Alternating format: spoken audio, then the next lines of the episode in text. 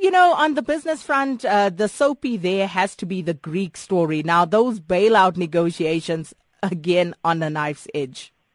Definitely, and maybe it's, it's worthwhile for us just to revisit why this is so important and why we keep talking about this.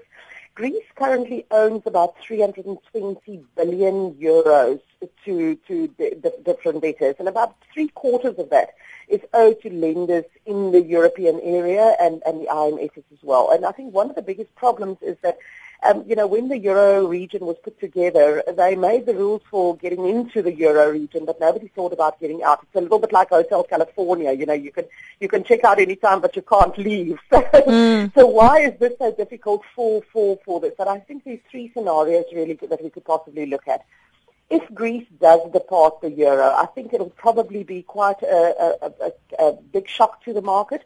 The euro will certainly drop quite dramatically, and obviously um, the markets will drop with that. But I think over a 12 to 24 month period, things will recover from there, and, and that's almost sort of the worst case scenario. If the alternative is that the ECB forces new regulations on Greek banks uh, over and above the conditions that they've got now, there will still be some volatility in markets, but I think we'll stabilize a lot quicker. The euro will drop, but not quite so fast. Probably the most likely scenario is that there will be an agreement at the last minute.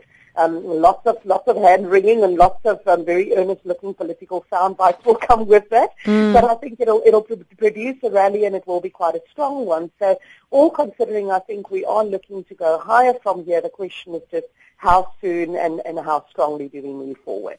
I thought it was very funny. You know, you have all these very stern um, bureaucrats sitting there, and here comes this Greek guy, and he's just totally off the cuff. He is not playing, and uh, you know, it, it, it, just makes for some very fascinating observations there, Nerina.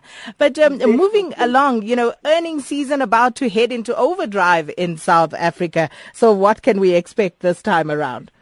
Definitely, you know, we've seen the first couple of companies already report coming specific from the mining side, and, and in February and March, uh, we are looking for companies that have a financial year end either in December or June, and the majority of those are our resources and mining companies, and then also our financial companies. So, if we think of the period for which they will be reporting, um, typically being sort of the second half of 2014, what were the big drivers? Well, obviously, the massive fall in the oil price which will hurt commodity stocks, but on the other side, we had the benefit to your consumer stocks and obviously also your financials.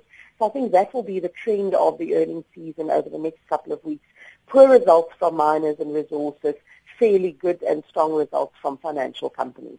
Mm. And then, of course, next week, um, you know, is that uh, big speech, uh, of course, from um, Finance Minister Nhlanhla Nene.